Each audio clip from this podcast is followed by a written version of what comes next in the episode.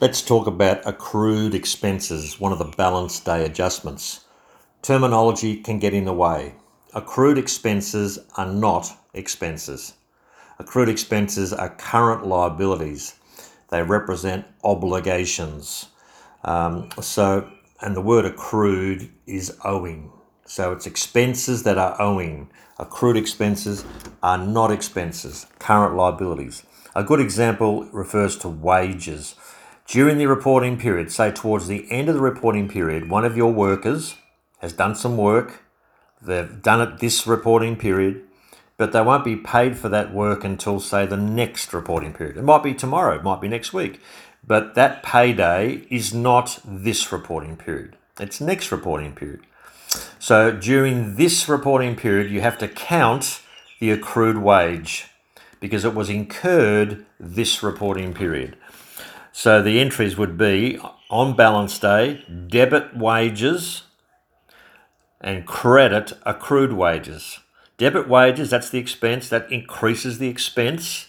So the expense incurred is higher. And credit accrued wages, which is a liability, to recognise the obligation. And the obligation, of course, is to pay that worker the amount owed in the next reporting period.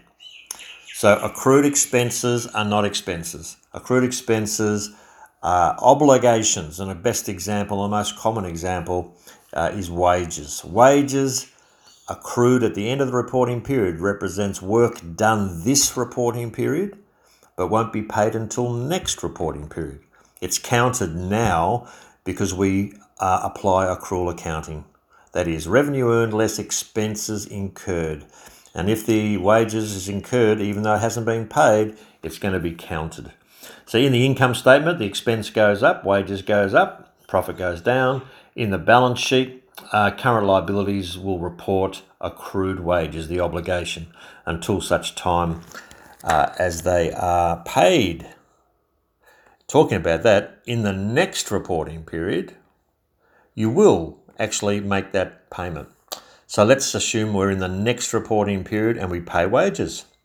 Usually that payment will include not only the wages that we're owing, but also some additional wages because they have been working in this current new reporting period.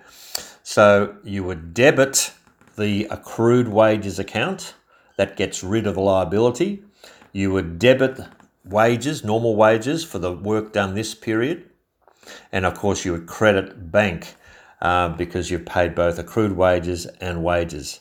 So that's what happens in the next reporting period, and that's also a dot point on the study design.